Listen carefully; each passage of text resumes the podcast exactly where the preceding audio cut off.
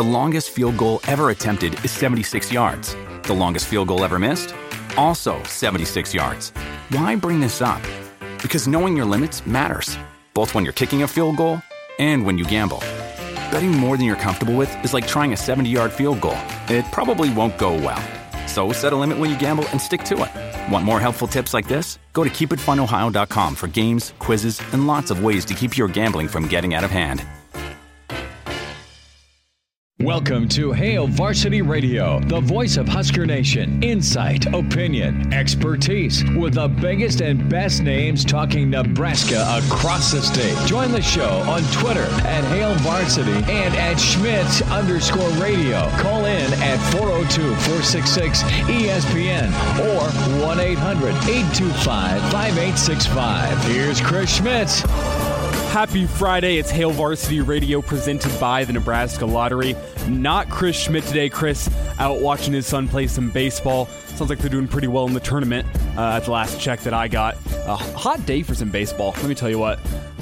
Just brutal. It's going to be even worse tomorrow. I'm, I'm not looking forward to going out and umpiring high school baseball this weekend. It's going to be ugh. It's going to be ugh. But Elijah Herbel sitting in for Chris Schmidt today alongside Damon Barr. If you want to connect with the show today, you can find us and follow us on Twitter. That's Herbal Essences for me. For Damon Barr, it's at Damon Barr. And remember, Barr is spelled with two R's. You don't want to forget that. You can also follow at E S P N Lincoln. That's where you can find all the segments of uh, the interviews that we're going to be having today, as well as at Hail Varsity for uh, Hail Varsity Magazine. All the written stuff will be posted on Hail Varsity's Twitter page. It's a great page to follow. You can also call the show, four oh two, four six six, three seven seven six. Damon working the phones hard today. He's uh, going to be fielding all your calls, and he is ready for them. Uh, I saw the man. I don't think he drank a Red Bull, but he just looks prepared in there. Uh, you can also call one eight hundred, eight two five, five eight six five. I didn't have the sheet in front of me. I just about forgot the phone number, but it came back. It came back. Not off to the uh, the hottest start today. Uh, but, Damon, how are you doing today? Uh, I'm doing great. Uh, just uh, had a nice week this week. I'm ready to enjoy a weekend and then uh, start wearing a mask next week. Yeah, speaking of that, uh, Mayor Leirion Gaylor Baird here in Lincoln just within the past uh, about forty-five minutes issued a new mask mandate for the city of Lincoln. If you are living in Lincoln beginning Monday, when you enter any public building or uh, business, you're going to be required to wear a mask. There are a few exceptions. I know uh, restaurants, once you're seated at your table, you're allowed to take the mask off.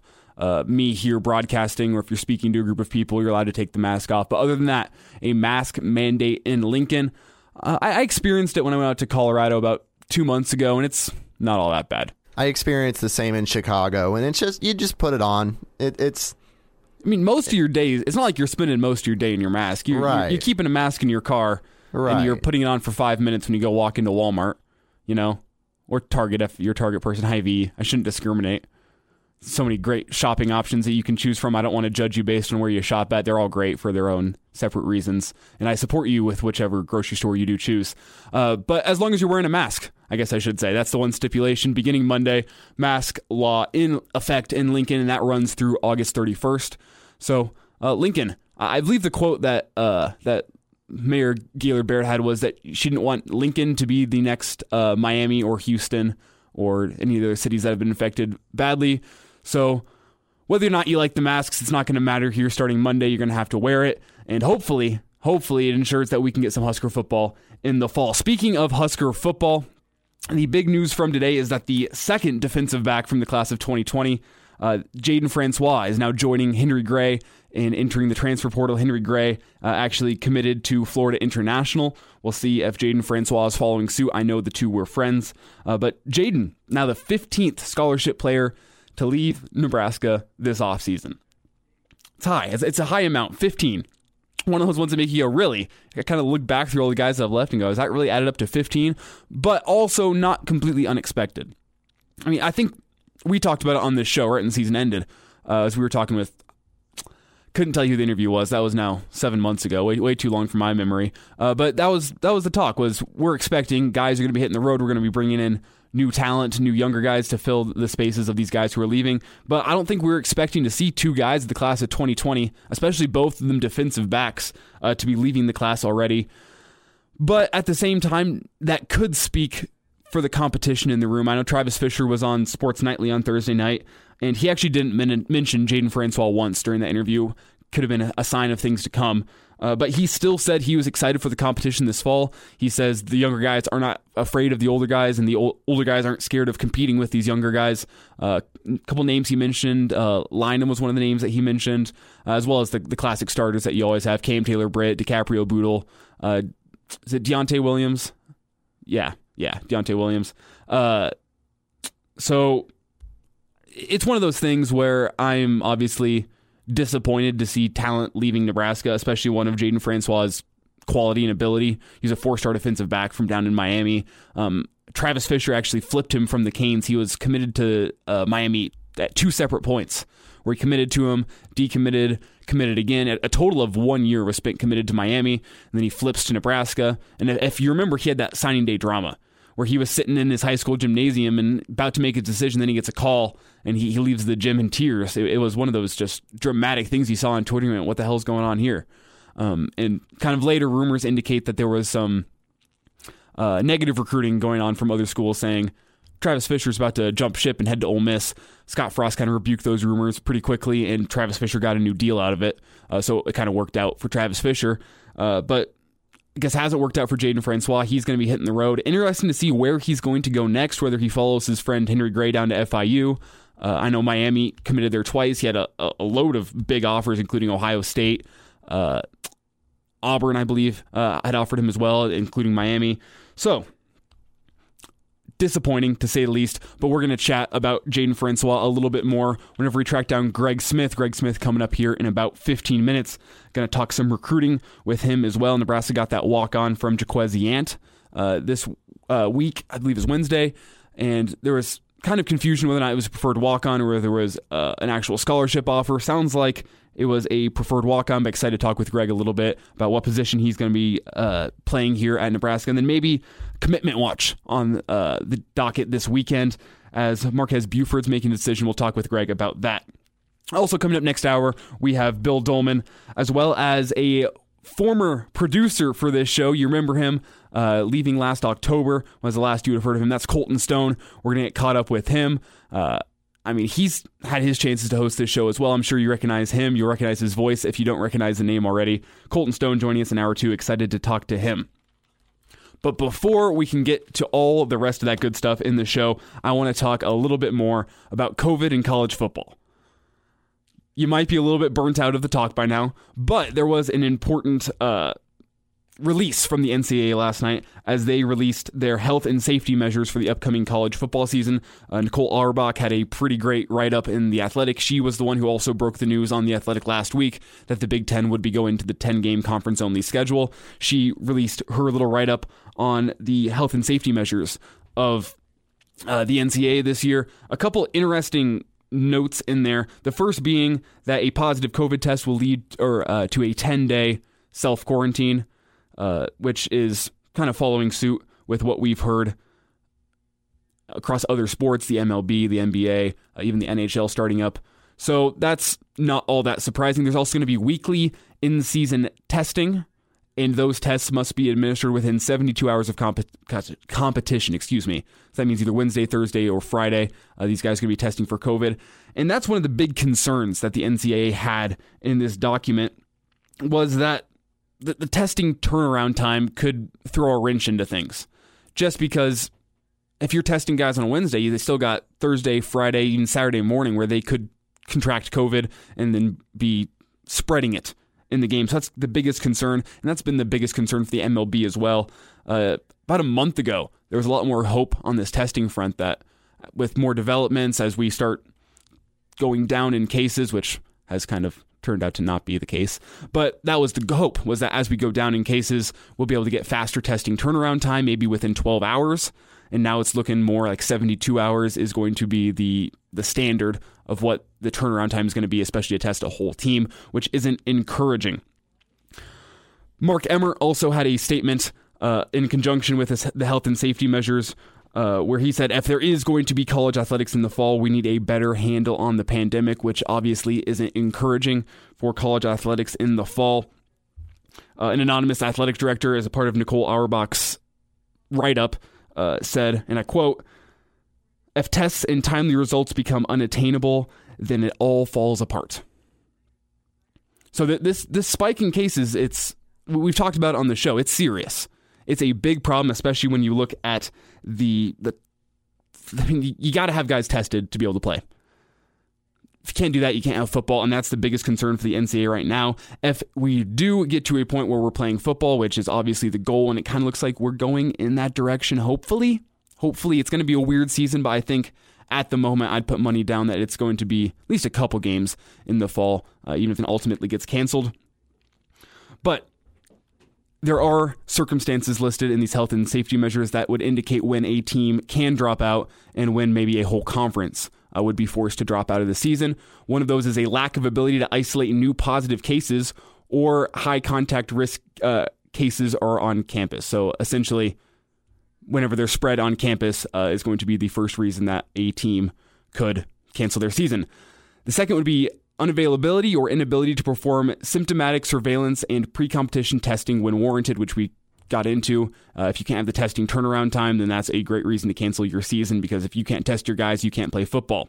The third, campus-wide or local community test rates are considered unsafe by local public health officials uh, to a point where a local health official or someone like the uh, the governor of Nebraska could say, we're not going to be playing college football in Nebraska this fall, and that would be an acceptable reason for a team to cancel their season.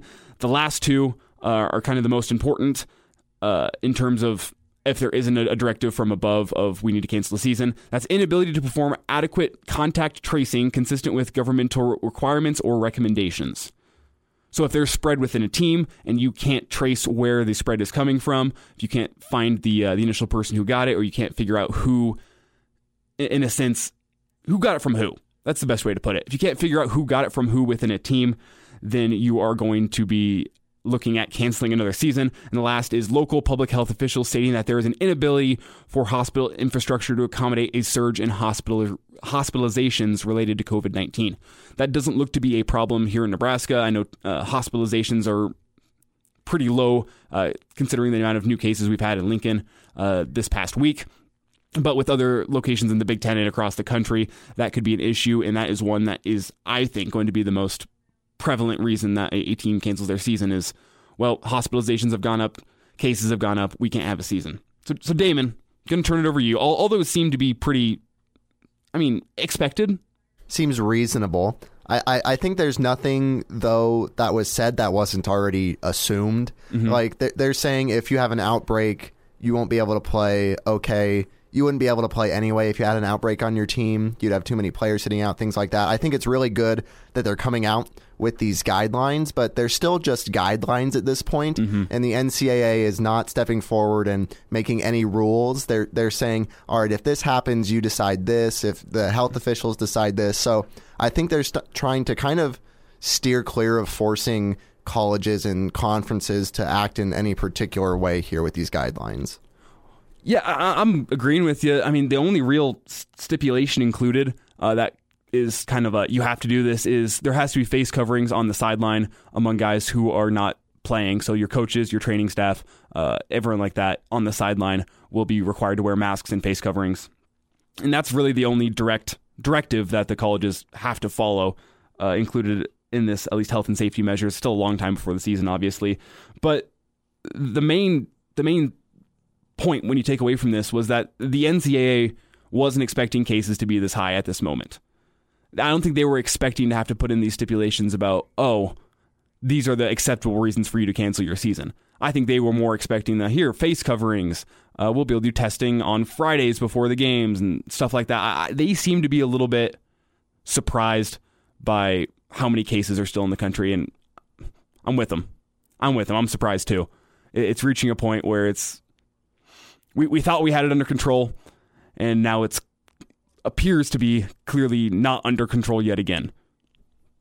And if we can't get it under control, we can't have college football. That's what the N C double A is saying, and that's what I think we've been saying on this show for about the past two weeks. I think one another big indicator of if we're going to get a season is how these professional sports kind of start back up and continue to go. I know we can't do anything like the N B A's bubble or anything, but just seeing these live sports and how they work with testing and all these things, I think it'll give the N C double A a little more of a, a basis to, you know, do what they need to do and see a plan that's already maybe worked out or maybe hasn't worked out if it doesn't. What scares me at this point is we're about a week out, about a week from the start of this quote-unquote mini camp that the college teams have been allowed to do this year, and we still just aren't hearing answers. We still don't know.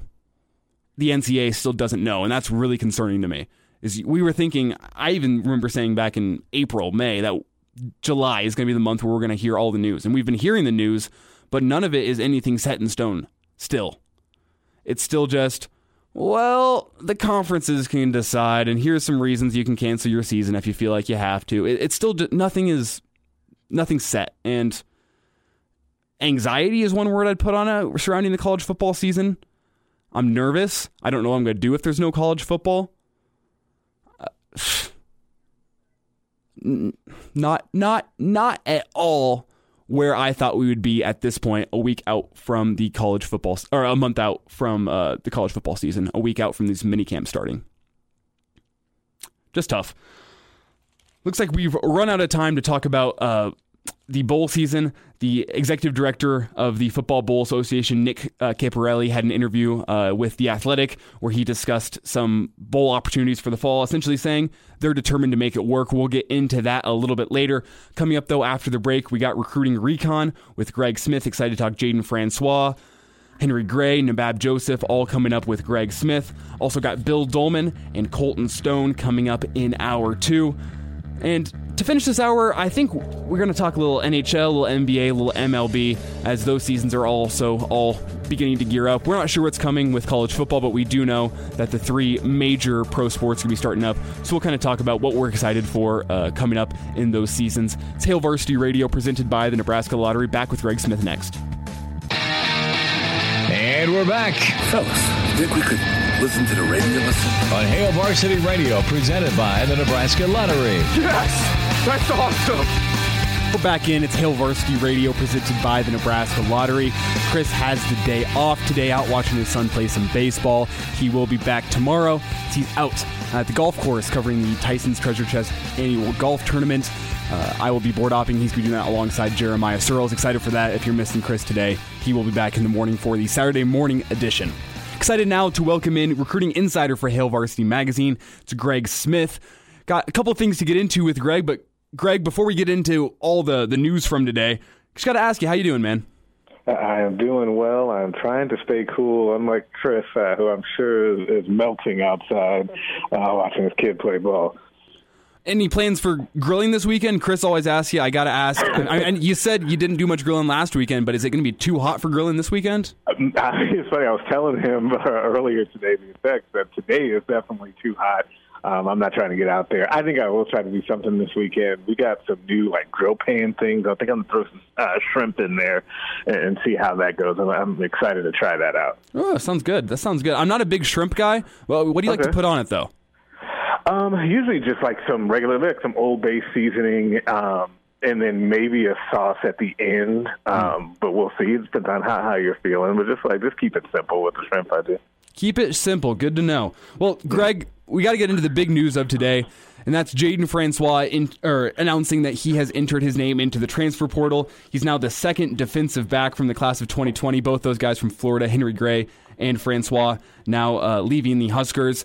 And I got to ask, are you surprised by this news?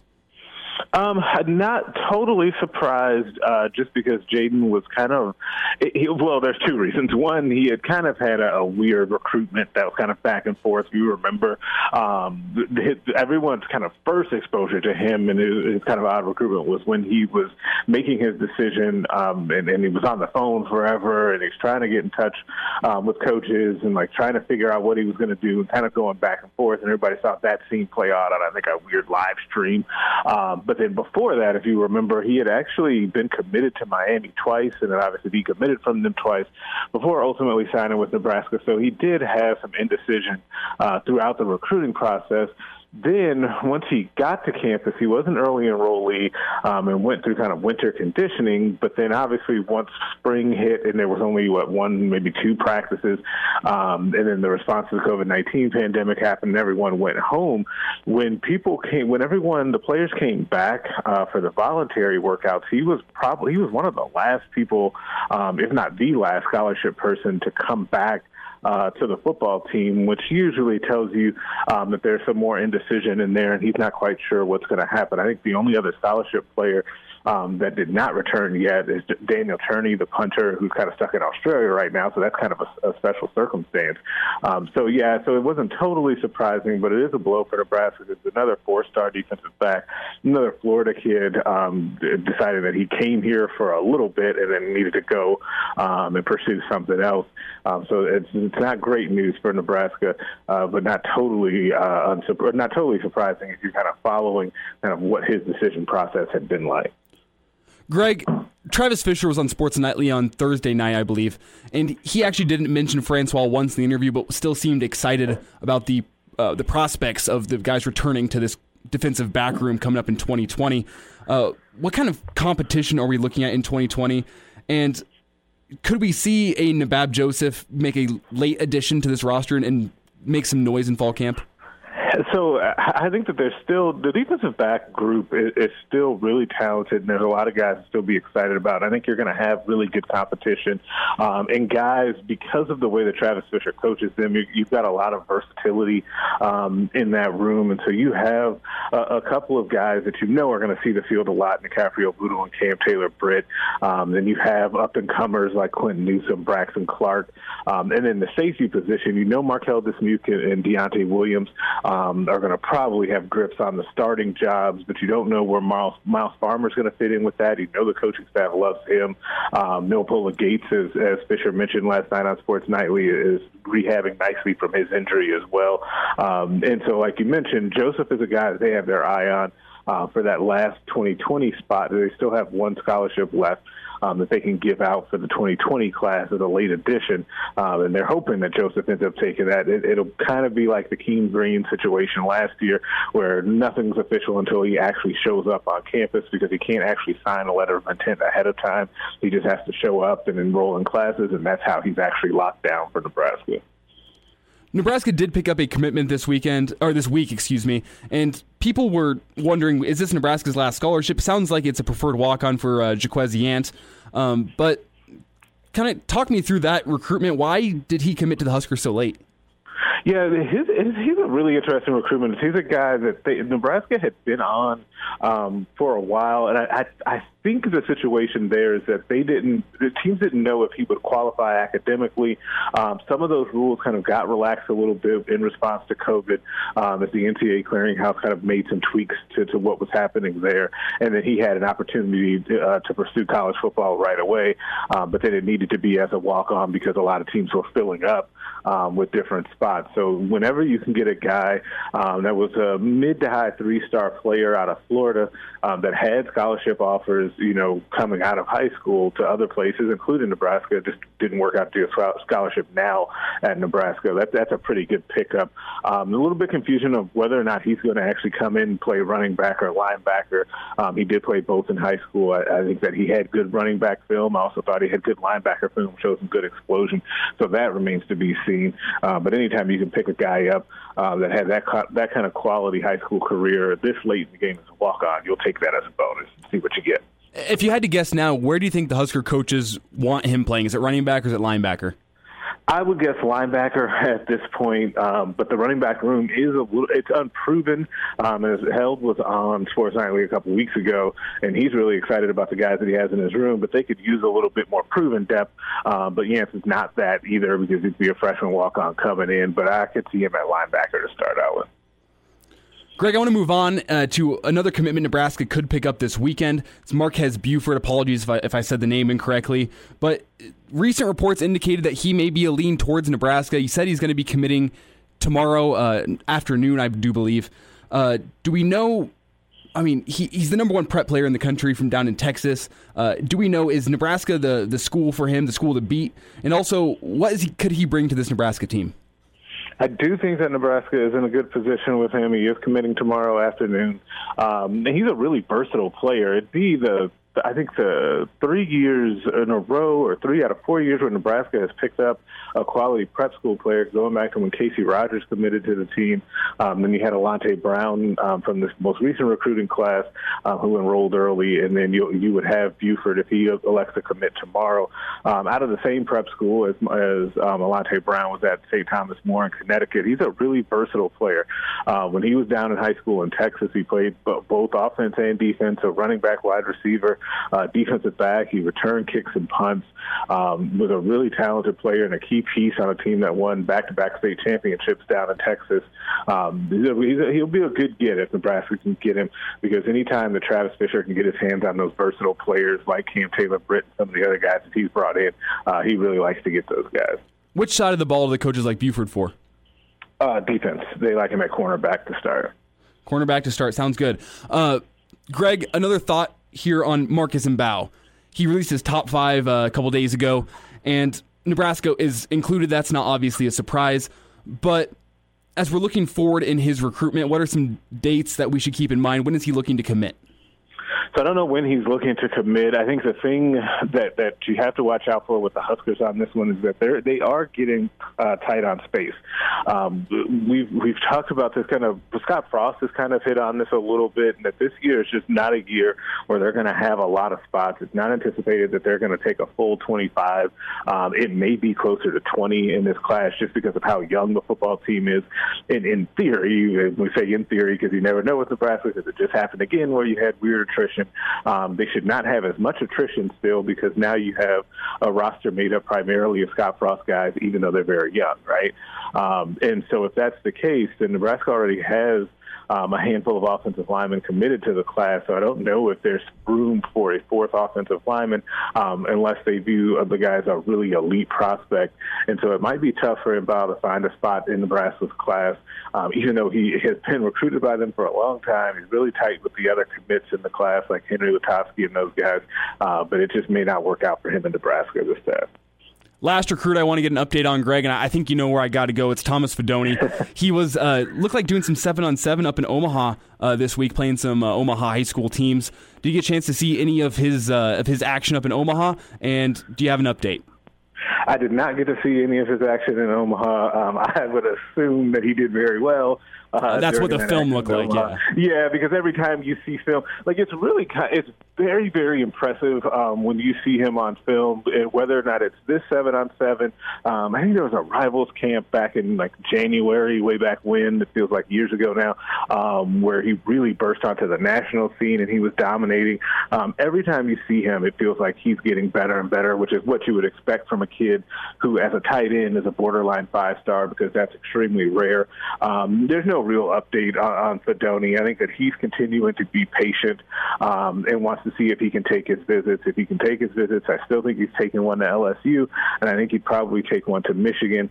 Um, if you can get the full five, um, we'll see if he expands that to other schools, but he's plenty familiar with what Nebraska and even Iowa have to offer at this point, um, but he's continuing to be patient through the process, because um, as I've kind of alluded to before, he's one of the rare guys out there that really does have the luxury of being as patient as he wants to be, because no one is giving away Thomas Fidone's spot. They will save him a spot if, if he wants to be in their class. Greg, last thought here before we let you go. We got about forty-five seconds left, uh, and I want to look at recruiting going forward, uh, especially when you look at JUCO in twenty twenty, because all the junior colleges are going to be playing in the spring. How is that going to affect Nebraska's ability to recruit the JUCO players in this class of twenty twenty-one? Yeah, that's it's going to be insane, to be honest, because one of the things that you just it's going to be really tough. Like if you're a and if you're a guy like, say, Omar Manning, who was in Nebraska's last class, who's going to already be a national recruit and have a lot of offers, those types of kids, you don't they don't really need to worry, right? If, if the season is going to be played later or whatever, um, it's the kids like Ativa uh, Maga Clements, who kind of burst on the scene late, who needed that extra practice time, who needed that extra game film, and then still had to have have um, a last-minute addition to a class with Nebraska, um, those are the guys that are going to be really hurt. So you need coaches that have a good ear to the ground in JUCO recruiting and have good relationships out there so that they can hear about these kids, because otherwise it's going to be really difficult um, to recruit JUCOs with how little film there's going to be out there and little development and keeping those kids on track in the classroom without the, the carrot of football in front of them as well. Hail Varsity's recruiting insider Greg Smith with us here on Hail Varsity Radio. Greg, enjoy your weekend and throw something on the grill for me, all right? I will do. You, do. You guys have a good weekend, too. Chime in four oh two, four six six, E S P N or email the show, Chris at hail varsity dot com. Just try me. Try me. Back to Hail Varsity Radio. We're back in on a Friday. It's Hail Varsity Radio presented by the Nebraska Lottery. Elijah Herbel alongside Damon Barr as we fill in for Schmitty, out for today watching his son play some baseball. Good luck to, uh, to Chris's son out there playing baseball in the heat. Hope he does not melt out there. It's brutal. Uh, walking in, it was just, I mean, I was leaving my house coming over here and it was just, oh. Uh, one of those ones where you walk outside and it's just like, I want to go right back inside. And I haven't experienced many of those days this summer so far. We, we've had a pretty decent summer with that. Maybe it's because we've been locked indoors the entire time. Who knows? Uh, but I felt like this summer's been pretty pretty mild. The rain's come at pretty opportune times. Can't complain about this summer, but this weekend. This weekend is shaping up to be a hot one. And I, I'm not looking forward to going out and staying in the sun tomorrow. But, you know, sometimes you got to do what you got to do for a paycheck. Uh, speaking of which, N H L, N B A, and M L B all coming back this Uh, in the next coming weeks, I guess, to finish their seasons. Uh, M L B shortened down to a sixty-game season, obviously. N B A, each team has a couple of play-in games, uh, which they will be starting here at the beginning of August before we continue through with the playoffs. N H L starting up right, uh, beginning with the playoffs when they start back up. Three really good options. I'm probably going to be watching all three.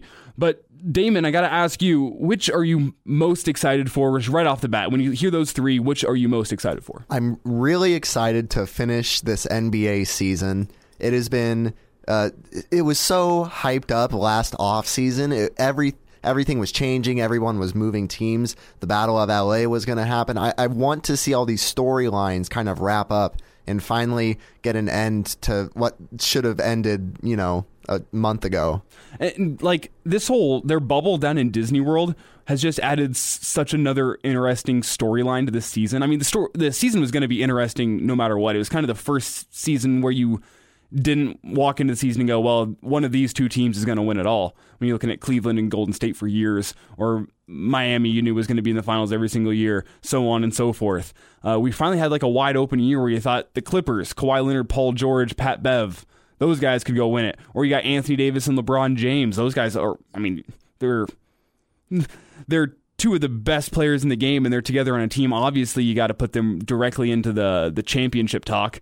And then out in the East, you got the Milwaukee Bucks, who Giannis is unstoppable alongside all the, the shooters that they have placed around uh, around Giannis and that Milwaukee Bucks team. Uh, you got the Celtics. Uh, who am I forgetting here? Uh, I'm interested to see if the Sixers kind of mm. surge during this uh, little playoff stunt here. The Sixers are an interesting one because they have, among the teams that are coming back for the restart, they have by far and away the best home record. I'm pretty sure they've lost something crazy like two or three games all year at home. But among the teams coming back from the restart, I think they have like the second worst road record. So it's going to be interesting to see how they'll play on a neutral court. Did the, did the home fans help them? Did they just really struggle with their plane trips?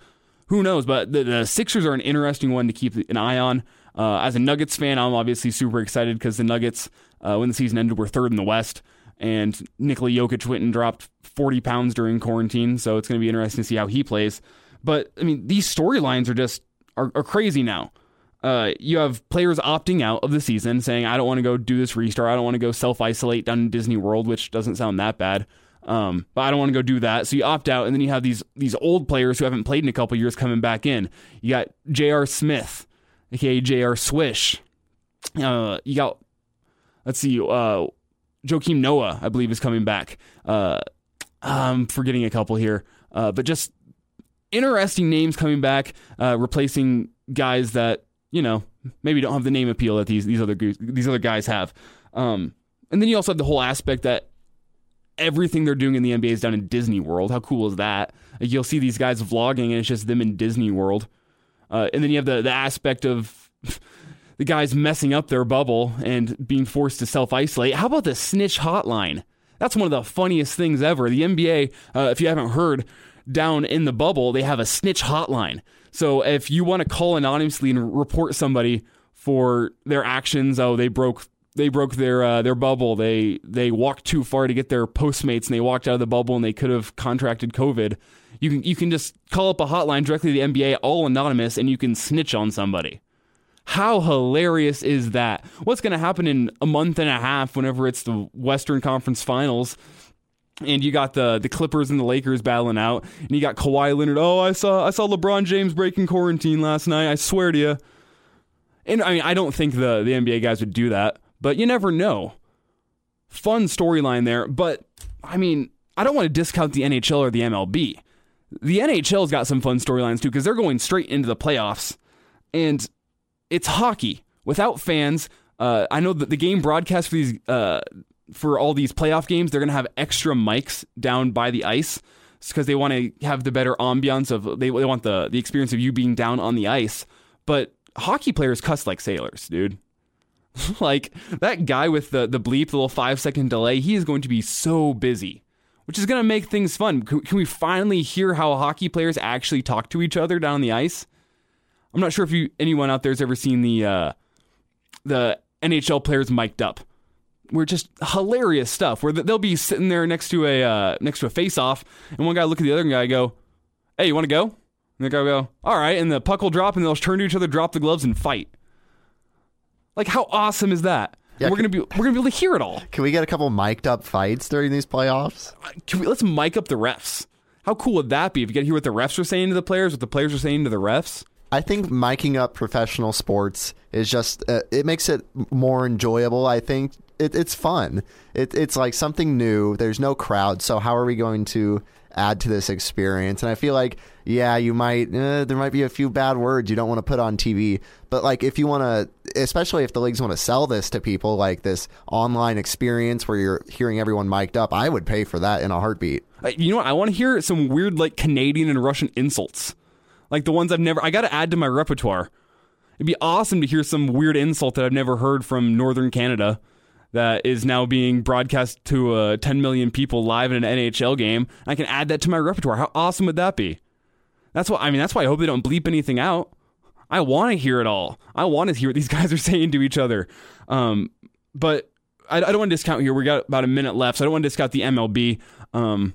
Actually, I kind of do because of the whole situation that they put us through. This whole... No one wants to listen to the billionaires fighting the millionaires. No one wants to hear that. And you finally get back around to baseball, and all these guys are opting out. You're only playing sixty games. Um, but it's still baseball. It's still America's pastime. And will I flip on the T V for opening night and watch the first game and see how it is? Uh, I believe it's Nationals and Yankees, which is already a good matchup. I mean... As much as I was just trashing on the M L B for their handling of this whole COVID thing, I'm still going to turn on and watch some baseball. sixty games is lame, though. That's why I'm, I'll watch opening night, and then I'm not going to care until the playoffs come around, because I don't think sixty games is going to be enough to determine a, a perfect playoff field, um, which could bring some excitement. Uh, you also have the, the N L incorporating the D H this year. Uh, so the N L is going to have a D H, which could make things a little bit more fun, maybe a little more high scoring in the, the N L. I don't know. All around, though, the, the storylines surrounding baseball and hockey are just, or sorry, uh, basketball and hockey are just better, right?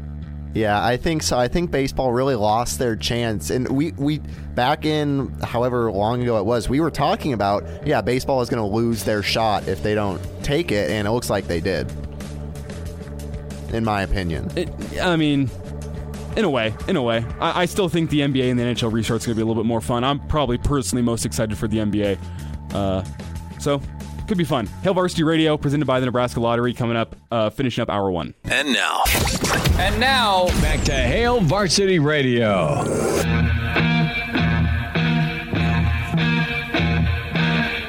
Wrapping up hour one here on Hail Varsity Radio, presented by the Nebraska Lottery. It's Elijah Herbel and Damon Barr filling in for Chris, who has the day off. Back tomorrow, Saturday morning edition, seven to nine here on E S P N Lincoln.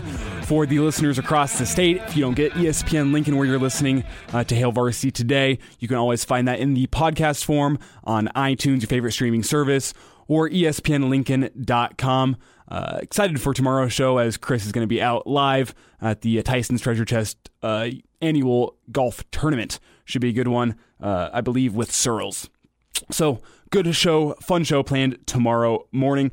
Quick reminder that one out of every three fatal crashes involves an impaired driver. Driving drunk, buzzed, or high is never acceptable, and law enforcement officers are working around the clock to stop it with sobriety checkpoints and saturation patrols. As a driver, make the correct choice of a non-alcoholic drink or have a pre-selected designated driver. Be smart and start the conversation, who's driving home?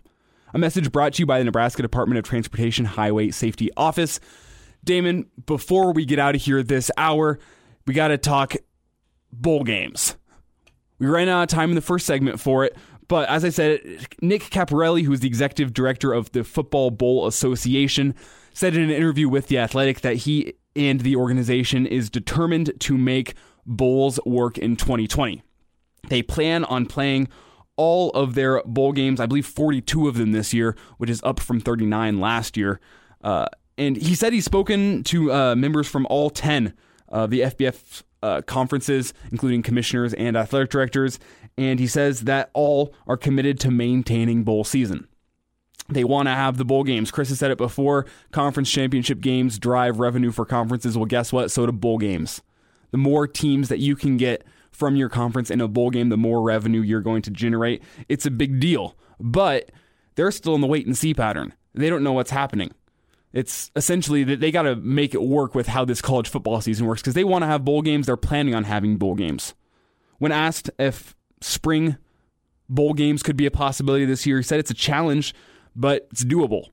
As, again, he's echoing the same sentiment. Is they're, they're committed to making sure bowl season happens this year. Which brings an interesting, an interesting argument you can make about Nebraska. Because Nebraska now, after missing three straight bowl seasons, three straight years without going to a bowl game, you got to think this is the, the year to do it. They've added three bowl games. Um, plus, if you're only playing Power Five conferences, that, that drastically cuts the number of teams who are even going to be eligible to make a bowl game. And, I mean, when you look at the stats last year, only seventy teams across all of college football had a five hundred or better record against their conference opponents. seventy, which would leave fourteen teams with the chance uh, of making a bowl game, even if your record this year is under five hundred. And that's that kind of seems to be the, uh, the the standard this year that they're that they're throwing in. But he did say towards the end of the interview that this season the record's not going to be the most important thing. They they want to have bowl season this year as a celebration of college football. To say, we know this year was messed up, but we still have bowl season. It's a celebration of the sport. So, with all that in mind, Nebraska, more likely to make a bowl this year. Could be. Could be. I mean, there's going to be a lot more teams making a bowl this season that are under five hundred. Uh, Nebraska, with their brutal conference schedule, I think is a candidate to be a team that's just under five hundred, if not right at five hundred. And if what Nick Carparelli says turns out to be true, Nebraska could be looking to make a bowl here in twenty twenty. Long enough, right? Took them long enough. Welcome to Hail Varsity Radio, the voice of Husker Nation. Insight, opinion, expertise, with the biggest and best names talking Nebraska across the state. Join the show on Twitter at Hail Varsity and at Schmitz underscore radio. Call in at four oh two, four six six, E S P N or one eight hundred, eight two five, five eight six five. Here's Chris Schmitz. We're back. It's hour two of Hail Varsity Radio here on a Friday. Elijah Herbel and Damon Barr filling in for Chris as Chris has the day off. Back tomorrow if uh, you are missing him. T- tomorrow morning, Saturday morning edition, seven to nine here on E S P N Lincoln.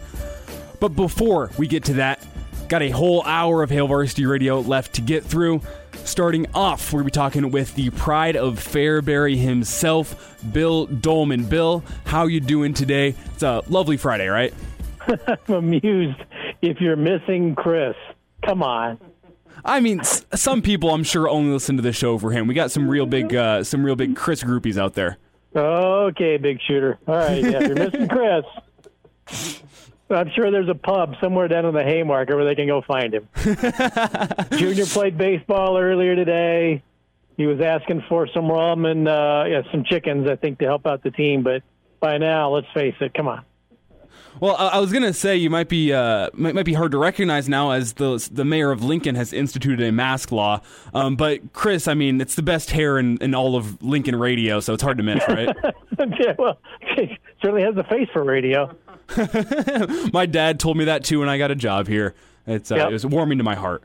But, Bill, yep. as I said, here in Lincoln, the mayor has instituted a mask law, uh, mandatory in any public building or business beginning Monday. And I know that's been a thing for a while now out in Colorado. So do you have a message for the people of Lincoln? Uh, here's what I, I always find strange about this. We are going into a mask ruling or mandatory mask five days from now. Why can't you do it right now? I mean, how tough is that? You know, but you always get this, we're doing it in three days. Um, uh, you know, it's what it's, there's, there are so many studies about it that say different things. I think you just do what you, you know, what you're told to do for a while. And then once they come up with something else, then you go do whatever you're allowed to go do and uh, call it good. My main thing is just getting enough oxygen to breathe. Because quite frankly, I don't think there's a lot of people that are breathing the, the the cleanest air in the world when they've got those masks on. And I think I read a story earlier today that some guy was driving with his mask, passed out, and crashed his car in New Jersey. So huh. Be careful when you're wearing your mask. See, the only thing that, that I've learned is, I'm sure my dentist is happy, is I got to brush my teeth. Like, all the time. I throw my mask on and go, man, I didn't brush my teeth before I left the house this morning. So I'm sure my dentist just loves this mask law. Yeah, I, I, I there's just so many studies, so many opinions, and so many, so many that you just go, all right, what am I supposed to go do, and where am I supposed to go do it, and then I will. Just let me breathe oxygen. At some point, just let me breathe some oxygen, and uh, we'll get through this. I mean, obviously, it's it's to, to stop the spread, but one of the things, if you're listening to this show, kind of seems like you got to wear a mask if you want to, want college football here in a in a few months. I guess a little over a month now. So I mean, just wear it, stop the spread, and and let's let's get some college football. Am I right? Well, you know, I saw that uh, I don't know what Nebraska's policy is, or if they've come out with one. I saw that Illinois is is uh, limiting its capacity to twenty thousand people, which I thought that that's what they'd been doing over the last uh, couple of decades anyway. uh, so I'm not exactly sure that, how different that's going to look. You know, I remember doing a, uh, when I was doing the Salt Dogs, uh, one of the highlights of my career, by the way, uh, I remember watching uh, an afternoon baseball game from Miami. Uh, I think they were still the Florida Marlins at the time. They had four hundred people in the stands at a Major League Baseball game in an afternoon. Uh, there were more stadium workers there than there were people in the seats, and, and let's face it, there are there are some you know uh, baseball stadiums when everything is okay that don't have a lot of people in the seats. The Jacksonville Jaguars certainly haven't had people in the seats either. Uh, so I don't know what college football is going to look like in the fall. At some point, they're going to be looking at data, but they're also going to be looking at dollar signs to make the decision, you know, that they're finally going to settle on. I still think that there's going to that that's going to be football um, in the fall. Maybe that's just for the Power Fives and the, the, the division, uh, the, the high level teams, and maybe your your uh, Division Twos, uh, Division and, and Three, and N A I A. And I know junior colleges. I don't think junior college is playing this fall. Yeah, they've been moving to spring. Maybe they have spring ball. You know, maybe maybe all of those. You know, I don't really know what the difference is. I just know that money's going to talk at some point, and maybe not just money, but the you know for the psyche of of the, the population to have it. Um, may, maybe maybe you only have Power Five football this fall. Who knows? And and everybody else plays and gets to gets to be on center stage in the spring and. That'll be great for them, too. I, I, I don't know what it's going to look like, but I would really be surprised if everything is shut down so much that there isn't football in the fall uh, in the colleges, and especially in its, you know, population centers like Nebraska versus those, and I've said this on the show before, you know, maybe maybe it, it looks a lot different in Los Angeles than it does look like in Lincoln, because, you know, Nebraska has done extremely well in containing whatever's going on, and you've got issues on the on the major population centers. So uh, if they've got to play games in uh, certain regions and not in others, maybe that's what it looks like. But uh, maybe, maybe it is just a thing where it's Power Five in the fall and everybody else in the spring. Bill, we don't know a lot about what college football is going to look like in the fall, but we do know that the Big Ten is moving forward with the ten-game conference-only schedule at the moment, and we didn't get a chance to ask you about this last week because we were spending so much time on Colin Cowherd, um, which is okay. I, I think that needed to be addressed, but now got a chance to ask you, what do you think of Nebraska playing ten games this season, all of them interconference games? Well, I, I, I think I mentioned this you know, several weeks ago. So it's, it's, you know, they're obviously, you know, the folks in the Big Ten office listen to the show when I'm on. Obviously. Uh, and uh, because I think uh, there was, I speculated that that might be what happens. Um, and then you find, I, did, I, I thought maybe what they might do, though, is say, look, we're not going to go play, you know, games in those high, high population areas where you've got high concentrations of, um, of the virus, or, or the, you know, the numbers are, are much more intense. So maybe some of those open dates have to, or maybe those non-conference games have to be scrapped, and you've got to kind of piece together a schedule. So the fact that it's all conference games, okay. Um, but could Nebraska play South Dakota State? Probably. You know, that that probably would not have been an issue. Cincinnati? Well, if you're going to have Ohio State playing, then why Nebraska, why couldn't Nebraska have played Cincinnati? Um So, you know, it, it, it's stuff like that. But if this is the way they've settled on it, that you're going to, I don't know how you control it. I'm sure they say it's better, it's more easier, it's an easier way to control it. I don't know how that is.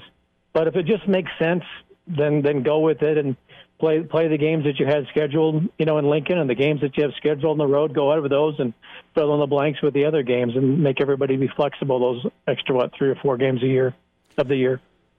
Bill, obviously still a lot of time before the season. At the moment, the plan, though, is that ten-game conference schedule. But another option that I know has been popular among Husker fans has been an idea of just playing regional opponents. We'll play Iowa, Iowa State, Kansas, Kansas State, maybe renew some of those old Big twelve rivalries. And that sounds fun. I mean, it's pretty incontestable. It'd be awesome to go play Missouri and Kansas, maybe Oklahoma. Um, but I think for conference revenues, the getting these conference games in more important. Well, I, I, I can see that. Yeah, absolutely. And you've also got, you know, everything that would be available to the, all the inventory would be available to the Big Ten Network and all the other conference T V partners. I mean, that's that just for simplicity's sake and getting games on, you know, that may be one of the things that's driving this decision, as opposed to, well, we've got a Big twelve school, and wh- who, you know, what networks can carry that game, and who has the rights to this game. And that, I mean, this is just flat out Big Ten partners, and every game's going to be on, and everybody's going to see it. But, you know, that's what I was saying. If if you've got a game where I, I think I, I wanted to say that Penn State was going to play one of the Big Ten schools had a big game out west. Maybe it was Ohio State and Oregon or something like that. And maybe maybe you decide, okay, we can't play that. We can't go out of the Midwest and go play on the West Coast where things are really weird right now, and for a number of reasons. So that's an open date where instead of it's Ohio State and Oregon, and may, maybe it is Ohio State taking on Cincinnati or something in the Mid-East, Midwest region, and you just have to have that flexibility with somebody who else who might have had, you know, had an open date uh, come up. Yeah, that'd be great if, oh, okay, you know, this year we're just going to, you know, kind of mix and match our schedule, and Nebraska plays K-State, Iowa State, Minnesota, Iowa. Okay, that'd be fine. I, I feel bad for South Dakota State because, let's face it, th- that game in Lincoln, it was South Dakota State, right? It wasn't South Dakota. But, yeah, South Dakota I mean, State. That, yeah, I mean, that's their budget for the year. You know, th- that game was incredibly important for South Dakota's bank, South Dakota State's bank account. So I really feel bad for, for schools like that that are losing these big money games that are going to finance their entire athletic department for the year. I mean, that really, really hurts. And that's where I wish they could have come up with a plan to allow some of those schools, you know, where you're not in a uh, high-intensity region with the virus and all the other stuff, that Nebraska and South Dakota State could have played. It would have worked out. You know, there's not a lot of, you know, things to worry about. and that school is going to be able to get the money that it so desperately needs. And I'm sure now they've got a lot of questions about how they're going to move forward. And there are a lot of other schools around the country. Maybe you can play one of those money games, and for Nebraska, it should be a win. Uh, but, you know, you take care of some of these schools. But, you know, I go back to what I said earlier. Maybe South Dakota State and all the schools like it don't play in the fall, and they play in the spring, and that's just the way it's going to be for them. Uh, but they're going to be missing out on a, on a huge, huge payday, whereas Nebraska and the Big Ten schools are are going to get that T V money and that Big Ten network money, and that is incredibly important uh, for all of the schools. Bill, as you look at this twenty twenty season, um, it's it's just so weird. I mean, that that's what I keep coming back to. It's so weird. We don't know what's going on, and we're not going to know really until this the, the schedule for Nebraska releases. But is this a lost season for college football, or even just for Nebraska in particular? I mean, can you define how this season could be considered successful for Nebraska? Uh, not really, no. Um, I, I I think it's only a lost season if there is no season. I think if you get to play and you get to provide people with that escape, you know, for, and, well, in Nebraska's case, you know, for the for each week, you know, a lot of places, you know, games are a distraction for, you know, four or five hours on a Saturday afternoon. For us, and I say us, even though I'm out here in Colorado, for those of us, you know, who are passionate about Nebraska football, Nebraska athletics, I can I throw volleyball, wrestling, all these sports into it. You know, this, this this gets us through, you know, this is part of our life, you know, from Sunday to, you know, Saturday, and from, you know, for every every day of the week. So Nebraska football, if they play, it's, it's going to be, you know, culturally significant to the psyche of the state and for fans everywhere, you know. So do I think Nebraska is going to have a down season, you know, wins and losses? I, I don't know how you how you really conceptualize that at this point. But I think if, if you play and you get ten games in and you give people something to cheer about and to talk about and to be excited about and and think about something else, I, I think that's I think that's a win. You know, I, I, nobody's ever talked about what's the bowl situation. I mean, is there going to be a bowl season? I would doubt it. You know, I really would doubt it. But nobody ever talks about that. Well, Bill, to get the regular season games in. So I don't know if Nebraska is going to make a bowl game this year or not.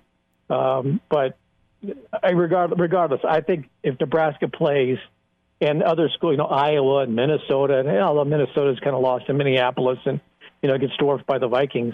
But in areas where college football is supremely important, I think if you play, it's a win. Bill Dolman with us here on Hail Varsity Radio. And, Bill, we actually discussed bowl season a little bit in the first hour. Uh, Nick Carparelli, he's the executive director of the Football Bowl Association. He had an interview with The Athletic, uh, I believe, yesterday. And he essentially said that the bowls, uh, all the sites, all, all the locations have been in communications with uh, all ten F B S conferences, uh, both athletic directors and commissioners, and they are determined to make bowl season work. Uh, it seems to be a revenue thing. When you go read the interview, it seems to be that all the conferences and all the bowls want their money, but they're determined to make it work, and they want to call it a celebration of the sport because they know it, it could be so weird with a lot of teams that maybe aren't deserving of making it in. Um, but Nebraska's barometer has been making a bowl game for the past three years. Would it be a confidence boost, even in a weird season like this, to just make a bowl game? Sure, absolutely. Uh, I, I think if Nebraska goes five and five, six and four, I wouldn't think. I, I, I'm talking on the low end. I think you know Nebraska could win seven games this year. Why not? Um, sure, making making a bowl game is going to be uh, a, a significant thing, and I think you probably have a significant amount of Nebraska folks who, in December, when things are probably settled down, and let's face it, the election's going to be over. You know, things might be different, and Nebraska fans would probably still travel reasonably well. Um, you know, those bowls are sometimes you you watch those bowl games, and just like I was talking earlier with attendance, you don't have a ton of people on the stands anyway, unless Nebraska's playing or it's a playoff game, right? But you know, those bowls, they make their money off sponsorships, they make their money off of whatever E S P N pays them because they have basically all of the bowls wrapped up under contract. But I can remember a few years ago when UConn had its one good season, and they went out to the Fiesta Bowl to play. I mean, they had to break the bank in stores just to play in that game. I mean, they're talking about selling you know, tickets. They had to buy the unused tickets. The band had to pay for tickets. People had to pay, you know, for the travel and, and paid for, un, you know, a minimum number of hotel rooms. I mean, it cost UConn. Now, this is over ten years ago, but as I recall, it cost UConn like over two million dollars to play in the Fiesta Bowl. Ooh. So when they're talking about trying to get those games going, those bowls have a lot of money on the line for those communities and for those organizations. So, they, they, yeah, they're going to want to try and get as many of them on as they possibly can. And not a lot of them are, are going to worry about whether they're actually people in the seats or not, because they're going to get the money anyway, one way or the other. Bill, good stuff today, as always. Uh, we're out of time here for you, so I got to let you go. But stay healthy what? and stay safe out there. Let's just blow off the brakes. Let's just keep going on going. I'm, I'm sorry, I wish, but it's it's, it's, it's above right. my pay grade. All right, well, I'll go talk some college football with the folks out here in Colorado, and uh, trust me, it'll be a short conversation. And we're back. Fellas, I think we could listen to the radio on Hail Varsity Radio, presented by the Nebraska Lottery. Yes, that's awesome. Rolling through a Friday here on Hail Varsity Radio, presented by the Nebraska Lottery. Elijah Herbel alongside Damon Barr, filling in for Chris, who has the day off. Remember, you can find the show uh, today on Twitter at E S P N Lincoln or at Hail Varsity. You know, Damon's working hard posting these interviews uh, that we have had today. Remember, Greg Smith had some recruiting recon back in hour one, and you just heard from Bill Dolman. Uh, good stuff talking about that ten-game schedule. Uh, all those going to be available a little bit after the show on E S P N Lincoln dot com or the E S P N Lincoln Twitter. But we're now excited to welcome back to the show the Colton Stone. You can find him and follow him on Twitter at two birds underscore one stone. Colton, been about nine months, I think, since we've had you on the show last. How you doing? Dude, I'm all right. Uh, yeah, it's been a while. Uh, I every time I remember uh, that that you fill in, and I remember, of course, filling in many a summer with Danny, so I was like, man, I need to I need to text Elijah and try to hop on one of these days. You know, Chris likes to take his days off, so um, I, don't, I, don't, I don't know how following uh, Bill Dolman's going to go, but I'm pretty good. I'm out on my porch, so hopefully there's not a lot of noise, but trying to take in the weather before it's one hundred degrees tomorrow. Well, I mean, you hit the nail on the head in that Chris loves taking his vacation days, but mostly in the summertime. And oh, I, yeah. I think with this whole, we don't know what's coming with college football, he's like, I'm, I'm going to watch my son's baseball team while I can. Respect to him for that. I guess. He's got to support his kid sometimes. Well, Colton, it's been a while since we talked to you. What have you been up to for the past, oh, eight, nine months or so? Uh, you got married in that time, correct?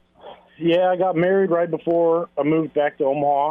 Um, and then kind of just, it's been crazy. Obviously, some personal stuff going on, which uh, if you follow me on Twitter, you kind of know what's what's going on in uh, my personal life. Uh, then, you know, COVID and everything hit, so I haven't really, I haven't had a full-time job since pretty much March. Um, you know, I'm kind of just dealing with, with personal health and everything. I had a surgery back in May uh, on my nose. Um, worked some part-time stuff, some seasonal stuff, and you know, I'm I'm cashing unemployment checks and. As long as I can. So, uh, but looking for work, just trying to, you know, it, it, like you said, we kind of are in a weird time right now where uh, we we don't know what's going to happen in the fall. So it's hard to it's hard to kind of plan for it until you know what's going on. Um, but I mean, I've been doing some podcast stuff on the side, just kind of trying to slowly build a following and do something from home and kind of go from there. So just trying to keep busy however I can. Gym's finally open. Pools are open, so, you know, golfed on Tuesday. So just kind of trying to do whatever I can to keep busy, stay off the streets. Well, you heard it here first. If you're looking to uh, to hire somebody new to your business, you don't need to look at LinkedIn or anything like that. Just just call my man Colton. Find him on Twitter at Two Birds One Stone. Good dude, even better employee. That's my plug for Colton for now. But but Colton, I'm, I'm sure then you've watched some good stuff on Netflix or Hulu during quarantine. I've been running a little bit dry, and I need some suggestions. Yeah, so... Uh, blew through Ozark, blew through Tiger King. Mm. Um, there's a couple of things that, like, you know, my wife watches that I'm kind of like, I, I don't, I'll watch it, and then she'll fall asleep, and I'm like fifteen episodes in. I'm like, I got to know what happens next. Um, we watched Dynasty on Netflix, which is like a re, uh, like a modernization of like the Dynasty from like the eighties. Uh, that wasn't bad. Um, Dude, we're running out of stuff, too. I'm even trying to think what we've watched recently. I, I watched I I probably watch more YouTube than anything, and even then, it's like there's man, there's nothing on. Yeah, so, I have um, run out of old Nebraska games to watch. I, I think yeah, I, I may have seen every not, game. And but... I'm not. Yeah, well, there you go. But I'm not up early enough to watch Korean baseball either. I should be, you know, but grinding on a little bit of Call of Duty, I guess. But we kind of just watch whatever. If something new pops up, we'll watch it. We'll go through all of it. And then not even know what we just watched. So I, I wish I had better suggestions, but I kind of I I've run out too. Oh, that's that's a okay. I, Chris has been telling me I need to watch Ozark. I believe Damon's oh, been dude. telling me to watch Ozark. I've been missing out, I guess. Yeah, yeah, it is definitely worth. It's one of those. It's definitely one of those shows that you know you watch one episode and you think you're good. You can watch one and like go to bed, but it's like you've got to watch three. But then you're up an extra hour or two because some of it's so dark that it's like. You don't feel comfortable sleeping at night, so, but it's definitely worth it. I mean, it's only three seasons, thirty episodes. What is that? thirty hours. Yeah, I mean, you could do it in two days. Well, I gotta say, if you were a Game of Thrones fan, I know Game of Thrones left a big old hole in my heart uh, when that show uh-huh. ended, and I found The Last Kingdom on Netflix. It's a little bit more based in reality than uh, than Game of Thrones, but it's it's a good one if you kind of like that era. Yeah, I might have to. I never really got into Game of Thrones, not because I was like. The hipster that said, you know, I, I'm not going to watch it because everyone else watches it. I just, I don't know. It it sounds like my type of show, you know, but at the same time, it's it's a lot. And you've got to, you get invested in characters, then they die, and it's like, I don't know if I have that kind of emotional space right now. Yeah, I'm glad that doesn't happen on The Office. I'm glad you don't get, like, emotionally invested in some character like The Office or Parks and Rec, and they just die out of nowhere. That'd be cool. And then it's, like, gone. Yeah, exactly. Yeah, it just really ruins the show-watching experience. But, but Colton, I think this is a sports talk show. We should probably get into some sports here. Uh, maybe a little bit, yeah. Maybe a little bit. And it's been tough because there's been really nothing on, but we do have some sports starting up here soon. We discussed it back in hour one, Damon and I, and that's within the next two weeks we have the M L B, the N H L, and the N B A all starting back up. And th- my relationship with the M L B is a little rocky right now because of what happened within the past two months. Um, but yeah. I'll put it out to you. Of those three sports, which do you think is going to be the most compelling once they finally restart? Um, that's a good question. I honestly think if you're just a casual sports fan and you're not, you know, you're not diehard one sport, I, I would lean N H L. I'm also a big hockey guy, so that's not really fair. But I think the reason is is that they, I think the way they have their format set up, um, you know, might work out better for them just because, you know, I feel like it'll be more competitive hockey. Hockey is kind of a sport where uh, there's a reason it's seven-game series. You never know who's going to win uh, on every any given night. Uh, my my beef with the M L B a little bit is, one, the sixty-game season when we could have had a hundred-game season, um, had everyone just kind of Uh, complied and, and, you know, agreed on a deal sooner. sixty games, yeah, every game matters, but at the same time, you might get a team like the Mariners or, uh, you know, I don't want to say the Orioles. They've been kind of bad recently, but, you know, a team like that, they could go hot, you know, win thirty, forty games and, and they'll make the playoffs, but you're going to have a team that just is slow to catch up and, and, and just doesn't have, have time. Uh, and then there's a reason it's one hundred sixty-two games. As far as the N B A goes, who knows? Um, I think it's kind of a crapshoot just because the way they're kind of doing their playoff. So, I mean, I, I would say N H L, but any sports at this point are welcome back. I mean, I watched a little bit of the it's called the basketball tournament, and my Marquette Golden Eagles took the win in that. So uh, that was cool. At least to get something back. But it's it's weird, but I, I think I'd go hockey. I mean, one of the more interesting things to hockey for me, and I hit on this with Damon first hour, is it might be the best sport without fans because you get to hear what's said down on the ice. And if if you've seen any N H L yeah. mic, uh, N H L players mic'd up, it's just it's hilarious. They're just awesome when they're down there chirping each other. Oh yeah, well, and then on top of that, I mean, you got to think of hockey's like if you made football ten times harder, basically, and then made, and made the the ball, in this case a puck, ten times smaller. Yeah. And it's just it's it's. It's incredible that, I mean, you've had guys that have had, like, heart attacks on the ice and, like, get revived on the bench and come back out. It's like, it's it's incredible. It's an electric sport. Um, I, I hate that every year uh, when the Sharks actually play well, the times I want to watch hockey, they, they don't put them on national T V because they're too busy showing, you know, N B A playoffs, or they're too busy showing just a middle of the summer M L B game. And, you know, you've, you've got something so raw and so good that you could put on put on T V, and they, they kind of just go the opposite way. So, I mean, I, I love hockey, so it's kind of a biased opinion. Well, we are living in America, though, Colton, and football is king here. And mm-hmm. I, I know as the weeks have passed, it's just been less and less likely that we're going to get a college football season. N F L, it's kind of its own animal. We'll, we'll leave that one to be, because um, N F L, I, they got to have a season even if there's no fans. But college football, really still up in the air at this point. I mean, we know Big Ten is looking at a ten-game conference schedule. But at this point, are you still hopeful for a college football season? Gosh, I mean, I go back I, every day. I kind of go back and forth. Where you know, I don't have to tell anybody to put on a mask. I don't think that's. Uh, I don't think I'm coming up with a novel idea there. But you know, if we would have been requiring it months ago, we we may not be having this this discussion right now. But my thing with it is, if if they're going to do it, they kind of have to go conference only. And I know people have kind of been up in arms about it, even if you know. Say Georgia, Georgia Tech, like they're right down the road from each other, but you can't really. The reason you, you need it conference only is so you can mandate the protocols. You know, how often are people getting tested? You've got to keep it within your conference. Um, so I think if they find a way to make that work, I'm I'm somewhat hopeful. But every day that goes by that a D three or a D two or the M E A C, the SWAC, that somebody cancels. When N A I A, JUCOs, they move theirs. Every day that something like that happens, I get a little less and less hopeful. So, I mean, I'd say right now, gosh, I don't want to say slim to none, but it feels like it's like a twenty-five percent chance at the moment. It, it feels bleak. Well, if we do have a season, which I'm crossing my fingers for it, I'm still hopeful. Until I get the word that there's no season, I will yeah, remain hopeful. Sure. Um, as we're looking at the Huskers in twenty twenty, couple interesting storylines. You got quarterback battle. You got moving parts in the offensive line. You got some new parts in the defensive line. Just looking at this season as a whole, which storyline is most intriguing to you?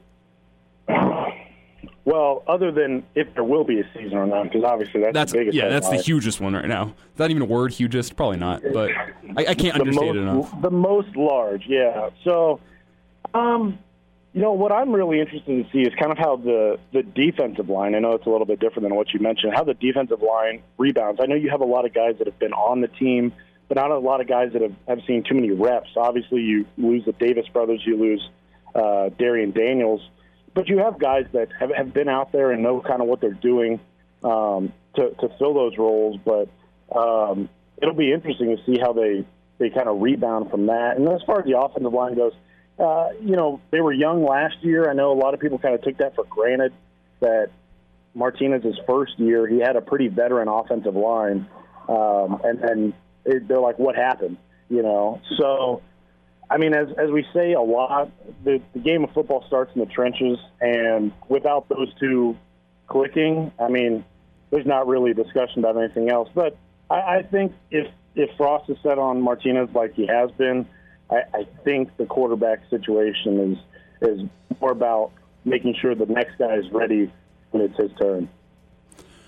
Colton Stone joining us here on Hail Varsity Radio. You can find him, follow him on Twitter at twobirds underscore one stone. Colton, appreciate the time. It's a good time talking with you. Yeah, no problem. I appreciate it. Yep. Stay safe and stay healthy out there, right? Yeah, you too. And now. And now, back to Hail Varsity Radio. Hail Varsity Radio presented by the Nebraska Lottery. Had to enjoy that song for a second because it's how I'm feeling as we're approaching the end of a Friday show. Looking forward to the weekend. Again, one more time, Chris will be back in tomorrow morning for the Saturday morning edition of Hail Varsity Radio. That's seven to nine here on E S P N Lincoln. For our listeners across the state, you can catch that podcast on hail varsity dot com, iTunes, or your favorite streaming service. Google Play, I think, has it. Uh, so you can catch that always, even if you're not in the city of Lincoln and you are not going to be required to be wearing a mask on Monday. So you you don't get the, the the Saturday morning show, but you don't have to wear a mask every single where you go. It's pros and cons. It's pros and cons, people. Um, I mean, you're missing out on a great product on Saturday mornings, don't get me wrong, but you don't have to wear a mask every single where you go, and I, I might be jealous of you come the end of August. We'll we'll just leave it at that. Before we get out of here today, I, I do want to get into fantasy football, because it's just been kind of my... my it's, I've been looking into it a lot the past week. It's It's been what I've... It, it's what I've been filling my time with. Um, my draft order, I've been in the same fantasy football league since sixth grade, actually. I went to Irving Middle School here in Lincoln, so it's still the Irving Fantasy Football League. And uh, we started off with twelve members. I think of the original twelve, I think we're down to only five or six original members. When we got to high school, we expanded the league to sixteen, which was an awful plan. Way too many teams. I had some like trash players on my team. I think I finished second to last. And we ended up uh, forcing a, f- a few people out of the league because of that one, just because they hated that year so much. But we have the original five or six still, and we're still going strong now. Uh, don't make me do math. Almost eleven years later, probably ten, eleven years later. Uh, so it's going well. And last year was the first year since probably middle school that I felt really confident about my draft right whenever I finished it up. And and I felt like I had a good season. And I, I think the prep starts now. My fantasy football draft is a little over a month away. We we got a while still. It's right at the end of August. Classes are starting back up. We're going to get that fantasy football draft in. Hopefully by then we'll know what the N F L season is going to look like. But I'm just trying to figure out what my game plan's got to be going into this draft. Well, as somebody who has uh, floundered at fantasy football every time I've been given the chance, I, I haven't really played recently, and I was never good when I played it in school. Uh, what is your main strategy building your team? Well, my new strategy this past year, which worked really well for me, was to be the last person in my league to take a quarterback. Because you look at the N F L as a whole, and obviously, you got your top two, three guys who could honestly just by themselves win you a fantasy game on a week-to-week basis. Patrick Mahomes, Lamar Jackson, uh, Peyton Manning. I remember he carried me back in middle school. I picked Peyton Manning first round every single year, and all my opponents were just pissed at me every single year because they said, it's not fair. Peyton Manning's dropping fifty for you. And I said, well, you should have drafted him in the first round. Um, and then that strategy worked very poorly for me through high school. I, I was still drafting a quarterback relatively high. Um, and last year was the first year I, I set myself. I said, I am not going to pick a quarterback until all, all eleven other members of my league have picked their quarterback. And I ended up getting... Uh, who did I get last year? Oh, oh, I got Jameis Winston.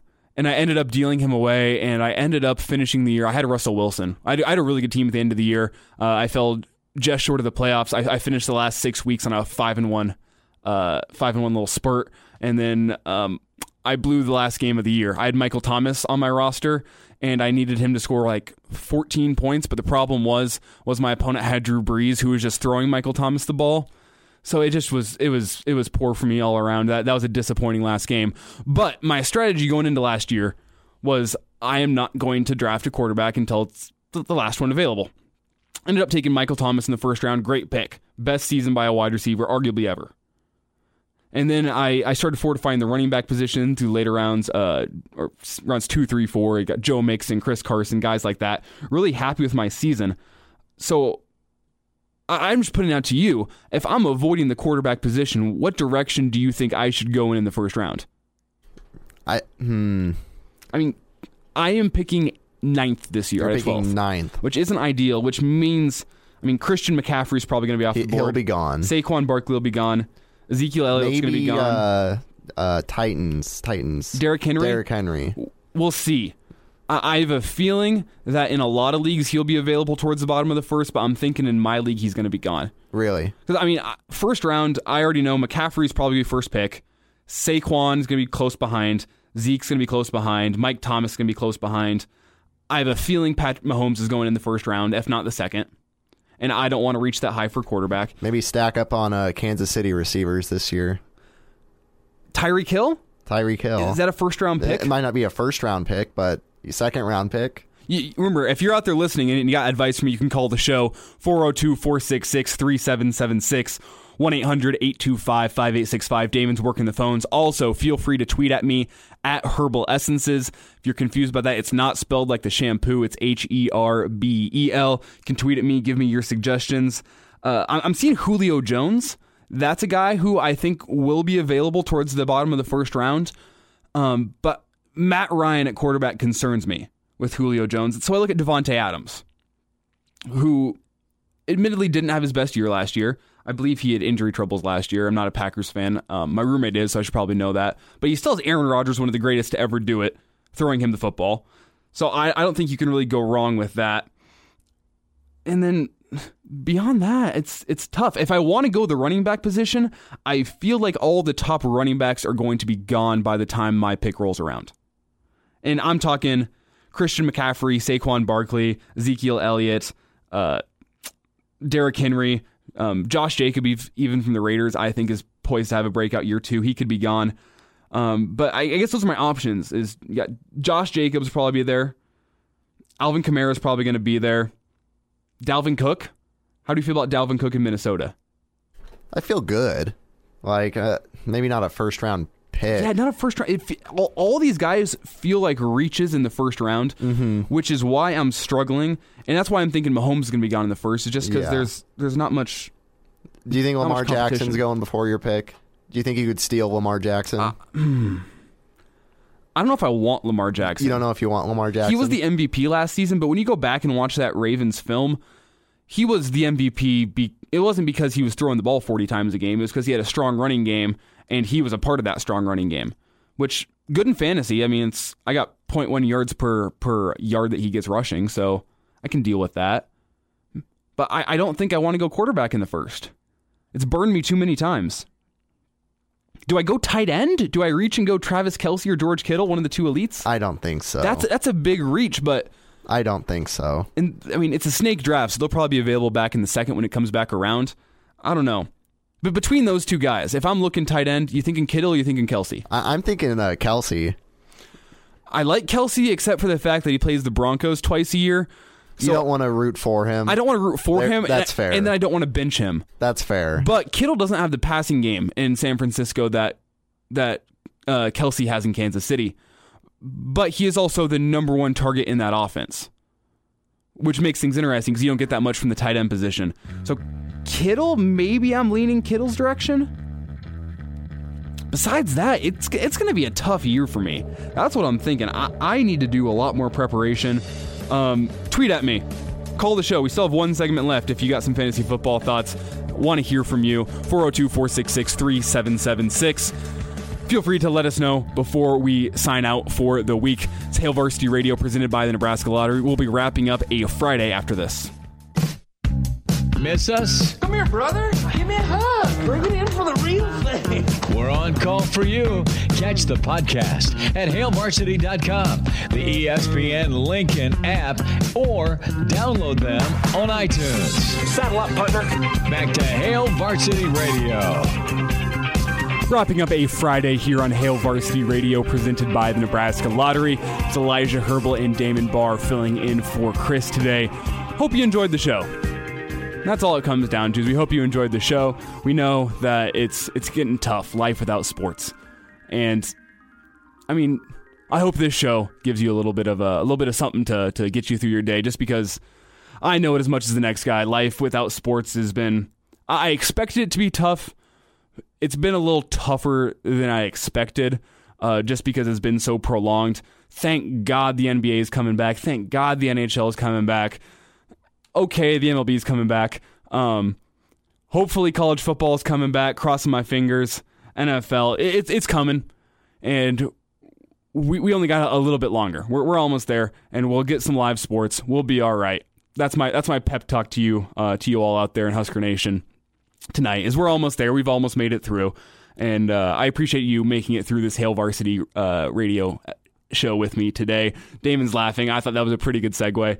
Uh, before we let you go, got to remind you about our friends over at West Blue Realty. If you're looking to make a move in twenty twenty, you got to give the real estate professionals at West Blue a call today. They specialize in residential home sales in Lincoln and the surrounding communities, and they will help make your next move a smooth one. And if you got agricultural land, they can handle that too. They have an experienced auctioneer and can handle anything from live auctions, sealed bids, and general land listings. They've sold land in Lancaster, Odo, and Seward counties within the past year alone, so they can handle a large radius. And for a limited time only, if you mention Hail Varsity, West Blue will provide you with up to one thousand dollars upon the closing of your next home purchase. You got to call Tom Luby or Kelly Hofschneider for more details. You got to ask yourself, whenever you make your next move, you got to ask yourself, what can West Blue Realty do for you? They're located at eleven twenty K Street, Suite two hundred, or west blue realty dot com. Remember, it pays to work with West Blue Realty. Damon, before we go today, I got to ask you, it's Friday. You got any big plans for the weekend? Well, I, I have a double birthday party coming up tomorrow, uh, celebrating my cousin's twenty-first. We're doing one of those uh, those bicycle tours downtown. Oh, those are a good time. So I'm going to uh, get drunk around all of my family members and then immediately Uber back home to uh, celebrate my roommate's twenty-second birthday party. So uh, I will talk to you on Monday, and hopefully I won't remember any of it. Hmm. Sounds like a, a solid weekend. And let me tell you what, those bike tours, ton of fun, um, because it's bring your own. What, uh, what do you have any advice on what I should bring? For sure, red Solo cups. Oh, of I, course. I, th- I think you've seen that in the rules. You got to pour everything into red Solo right. cup. But the nice thing is, is you can probably just take a, a six or a tall boys. And that, uh-huh. that'll more than handle it. Okay. Um, because you get a stop at the bars along the way.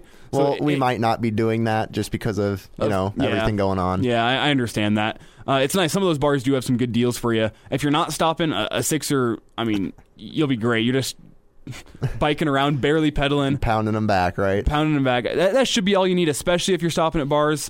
Um, just because, like... get some Vegas bombs or whatever. It's great. All right. Sounds good. Awesome. I, I definitely, I mean, it's with your family and all. Wear a mask and walk into the bar and, and call it good. I'll get a to-go cup.